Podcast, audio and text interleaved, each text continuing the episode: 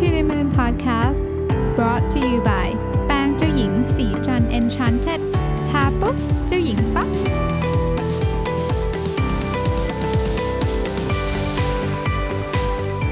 สวัสดีครับ ยินดีต้อนรับเข้าสู่ Mission to the Moon Podcast ตอนที่ 293 นะครับ คุณอยู่กับรวิทยานุสาหะครับ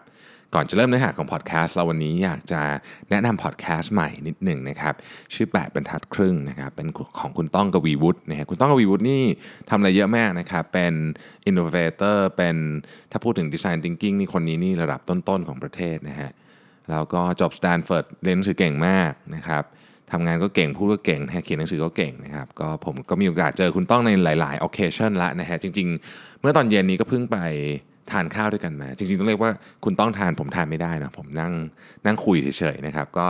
เราก็คุยงานกันมีมีงานจะทำด้วยกันนิดหน่อยนะครับ ก็ฝากฝากฝากหลาย ๆ ท่านที่ตาม Mission to the Moon ลองไปฟังแปดบรรทัดครึ่งด้วย น่าจะเป็นพอดแคสต์อีกอันหนึ่งที่ที่ที่จะทำให้คุณเปิดโลก เปิดความคิดเปิดไอเดียต่าง ๆ เพราะคุณต้องนี่ก็เป็นเป็นเรียกว่าเป็นนักคิด คนเก่งคนหนึ่งของประเทศไทยเลยก็ว่าได้นะครับ โอเค วันนี้จะมาพูดถึงเรื่อง top 10 global consumer trends for 2019นะจริงๆ ต้องบอกว่าเทรนด์ของ global consumer เนี่ยมันกระทบกับธุรกิจหลายอย่างนะครับที่เกี่ยวข้องกับไม่ใช่เฉพาะการค้าปลีกอย่างเดียวไม่ใช่เฉพาะการขายไปกับ end consumer อย่างเดียวแต่มันเกี่ยวข้องมาระดับระดับเขาเรียกว่าเป็น เทรนที่ใหญ่ ๆ มาก ๆ ด้วยนะครับ มันก็มีทั้งหมด 10 อันมาจาก Euro Monitors นะครับ ก็เขาก็ไปเก็บข้อมูลมาเรียกว่าหลากหลายกรุ๊ปเลยหลากหลายอายุเลยนะฮะ แล้วก็มีหลากหลายพื้นที่ด้วยทุกทุกทุกทวีปเลยแหละจะว่าไปนะฮะ ก็ต้องบอกว่าถ้าพูดถึงการเติบโตนะ ตอนนี้อันดับหนึ่งเลยเนี่ยนะฮะ ใน 2019 เนี่ยก็แน่นอนว่าเปอร์เซ็นต์ growth ใหญ่สุดเนี่ยอยู่ที่เอเชียแปซิฟิกนะครับ แล้วก็ตามมาด้วยตะวันออกกลางและแอฟริกานะฮะ โอเค ทีนี้ เรามาดูเรื่องเรื่องเรื่องการขับเคลื่อนทางอินเทอร์เน็ตก่อนแล้วกันว่าโอเค อะไรบ้างที่เป็นตัวขับเคลื่อนสำคัญนะครับ ปีนี้มีเหตุการณ์สำคัญที่ผมพูดหลายครั้งแล้วก็คือว่าจะเป็นปีแรกนะครับที่คนเกินครึ่งหนึ่งของประชากรโลกทั้งหมดเนี่ยเชื่อมต่อกับอินเทอร์เน็ตนะครับ 50.8%นะฮะตัวเลขของ Euromonitor ซึ่งก็ใกล้เคียงกับสำนักอื่นนะฮะ Mobile Internet Penetration Rate นะ78% นะครับการเข้าถึง mobile internet นะครับมีผู้ใช้อินเทอร์เน็ตทั้งหมดประมาณ 3,900 ล้านล้านคนนะฮะแล้วอันนี้ก็น่าจะเป็นอันหนึ่งที่ที่เรียกว่าขยับเทรนด์ทั้งหมดนะฮะเทรนด์ที่1นนะครับก็คือว่า digitally together นะครับคือ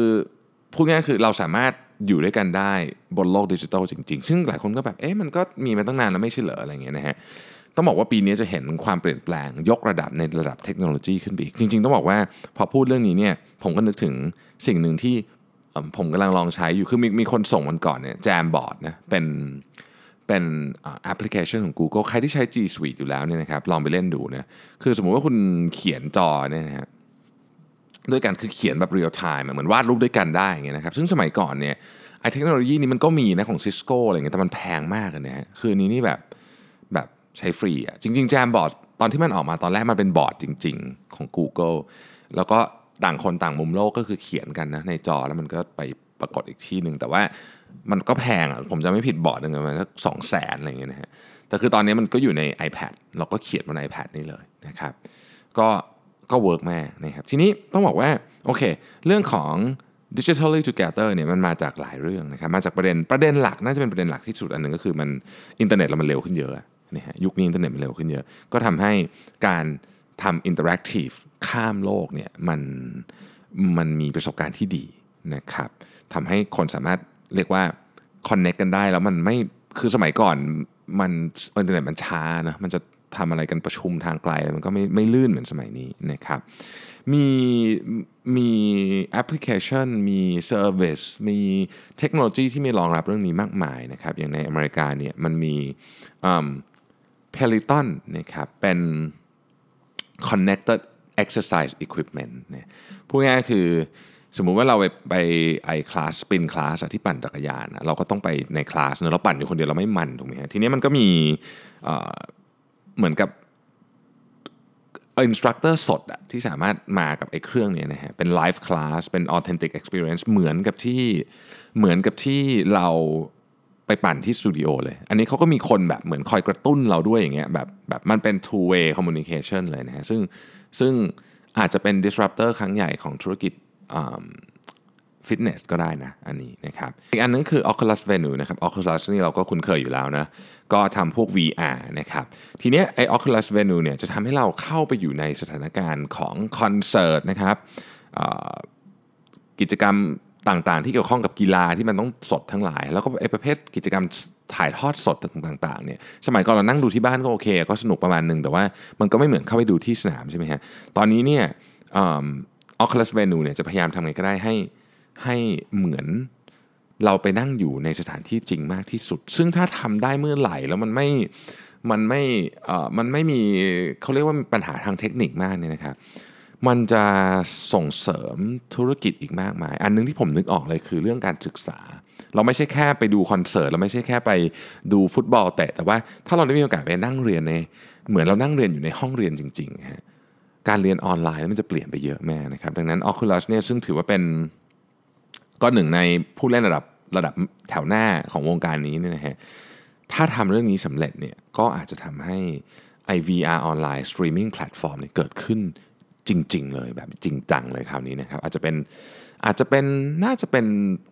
เขาเรียกว่าการพัฒนาของ VR อันหนึ่งที่น่าสนใจมาก ๆ ในตอนนี้ก็ได้นะ มันจะ mainstream ได้เลยอันเนี้ยนะฮะ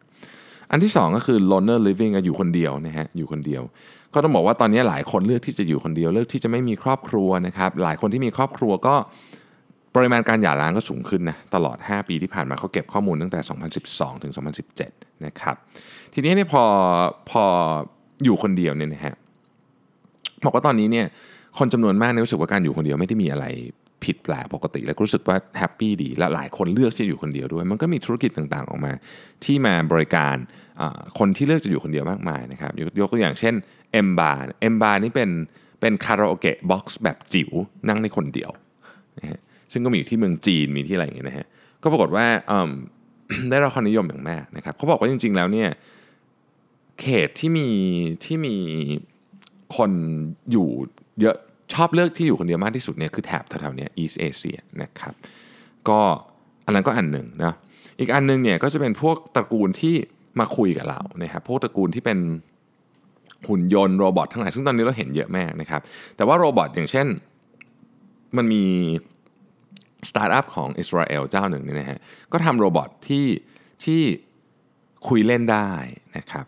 คุยแบบเหมือนเป็นเพื่อนจริงๆอะคือไม่ได้มารับคำสั่งเราอย่างเดียว แต่ว่าเป็นเพื่อนคุยกันจริงๆนะครับซึ่งซึ่งอนาคตเนี่ยเราก็อาจจะเห็นพวกนี้เยอะขึ้นนะครับอันที่ 3 คือ age agnostic ผมชอบข้อนี้มากนะครับเทรนด์ที่3นี่คือว่าเฮ้ย stereotype หรือหรือสิ่งที่เราคิดเกี่ยวกับคนที่อายุเยอะสมัยก่อนเนี่ยนะครับมันจะไม่จริงอันนี้ต่อไป คนจำนวนมากนี่บอกว่า we are ageless คือ อย่าเอาอายุมาตัดสินฉันนะครับ คนจำนวนมากที่อยู่ใน aging population เนี่ยก็คือตอนนี้ก็คือ 50 บวกเนี่ยนะฮะเหมือนคนหนุ่มสาวทุกประการเลยนะครับมีความต้องการเหมือนกันมีการเลือกใช้ของเหมือนกันมีทุกอย่าง พวกนี้เหมือนกันหมดเลยนะครับแล้วก็ต้องบอกว่ามีหลาย age group แต่ว่าตอนนี้ที่เยอะที่สุดก็คือกลุ่ม baby boomer นะครับตอนนี้มีไลฟ์สไตล์ที่ซับซ้อนเหมือนกับผู้บริโภค sector อื่นเลยนะครับที่สำคัญคือไม่ชอบ ไม่ชอบเวลามี Product มาบอกว่านี่สำหรับคนอายุเยอะอะไรเงี้ยไม่ชอบจะไม่ใช้นะฮะแล้วก็เลือกของผ่านสิ่งที่เขาเห็นว่ามี value ความต้องการ แล้วก็ความสนใจของเขานะครับ ซึ่งคนที่อยากทำตลาดในกลุ่มนี้เราเคยพูดเรื่องนี้ไปแล้วทีหนึ่งนะคือต้องคิดต้องเลิกคิดคอนเซปต์เดิมเกี่ยวกับ aging อะต้องเลิกเลยนะครับ แล้วก็เราก็เข้าไปคุยแล้วหาความรู้ใหม่ ๆ เกี่ยวกับเกี่ยวกับคนกลุ่มนี้นะครับ ว่าเขาอะต้องการอะไรอยากได้อะไรจริง ๆ นะครับ Cover Girl นะฮะซึ่งเป็นซึ่งเป็นเครื่องสำอางนะก็เขาเรียกว่าเขาเขาบอกว่าอย่างนี้ฮะคือ goodbye anti aging นะ this is the era of ageless beauty คือคุณอายุเท่าไหร่คุณก็สวยที่สุดได้เสมอนะครับ แล้วเขาก็ทำแคมเปญขึ้นมาเลย โดยเอาแม่ของอีลอน มัสฮะซึ่งเป็นนางแบบอยู่แล้วเนี่ยนะครับ ก็มาเลยคุณแม่ของอีลอน มัสเนี่ยอายุ 70 แล้วนะ ปีนี้นะฮะ เกิด 1948 เนาะก็ แคมเปญนี้โอ้โหแบบเจ๋งมากคนชอบมากๆนะครับ เพราะฉะนั้นนี้ต้องบอกว่าคอนเซปต์ของเรื่อง aging ในอนาคตนี่มันจะไม่ได้เป็นแบบโอ aging เราต้องมีแบบอยู่บ้านเลี้ยงหลานอะไรเงี้ยอีกต่อไปนะฮะทุกคนจะมีไลฟ์สไตล์ที่ที่เลือกเองแล้วก็ชัดเจนด้วยนะครับ แล้วก็จะเป็นกลุ่มตลาดที่มีกำลังซื้อสูงที่สุดเลยก็ว่าได้นะครับ อันที่ 4 ครับผม back to basic status คือ 57%ของ consumer ที่ตอบแบบสอบถามอันนี้บอกว่า ชีวิตเคยดีกว่านี้ เคยเคยดีกว่านี้มายถึงว่า ดีกว่าในแง่ที่ว่ามัน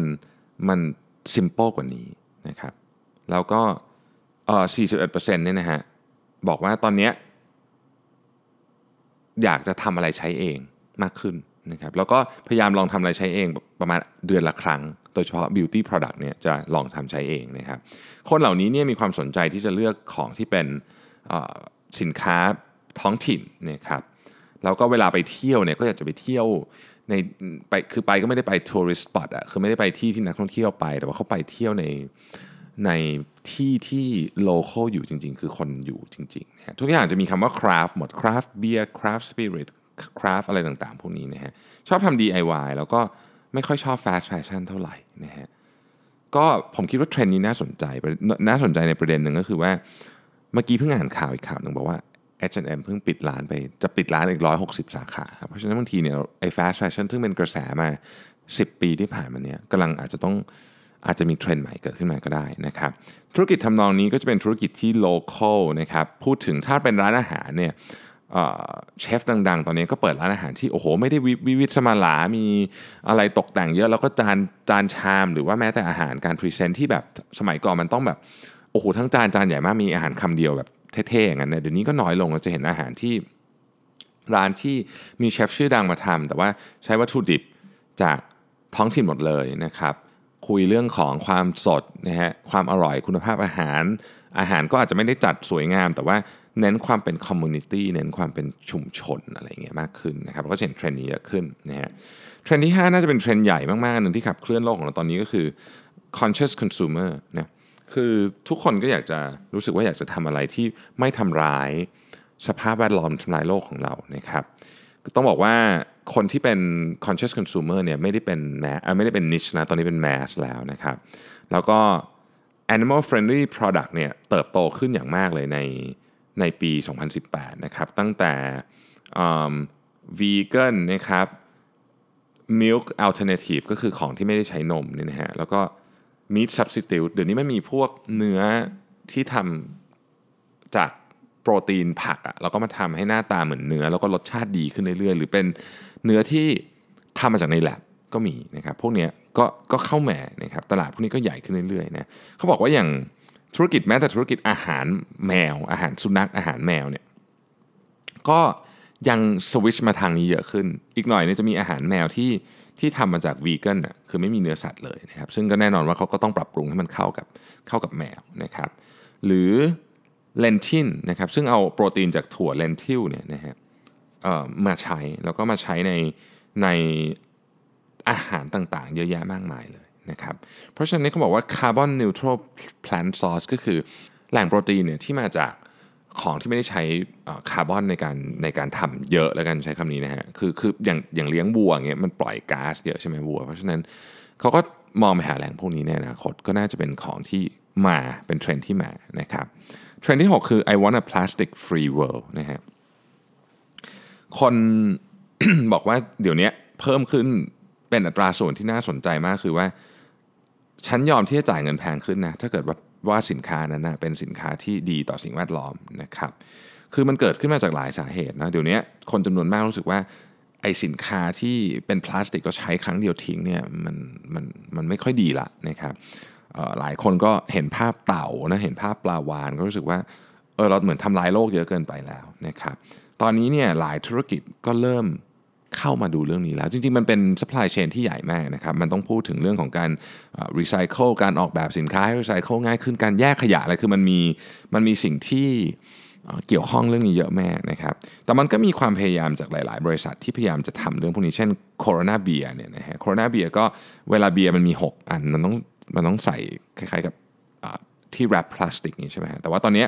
โคโรนาเบียเขาก็ทำเป็นเหมือนกับ plant based biodegradable fiber นะเป็นเป็นเป็นคล้ายโครงเพื่อที่จะมายึด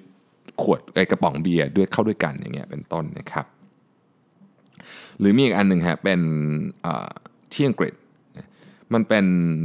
มันเป็นแพคเกจจิ้งที่ใส่พวกซอส ใส่พวกอะไรต่างๆเนี่ยแต่ว่าตัวข้างนอกครับมันเป็นสารสกัดจากสาหร่าย แล้วมันก็สามารถโฮไอซอสโฮอะไรที่อยู่ข้างในได้ แล้วคุณก็เวลาคุณไปรับซอสจากร้านมา คุณก็ ไอเนี่ยมันก็ไม่ได้เป็นพลาสติกอะไรอย่างเงี้ยนะฮะซึ่งคน 89%นะบอกว่าอยากเห็นไอซองใส่ซอสแบบนี้มากขึ้น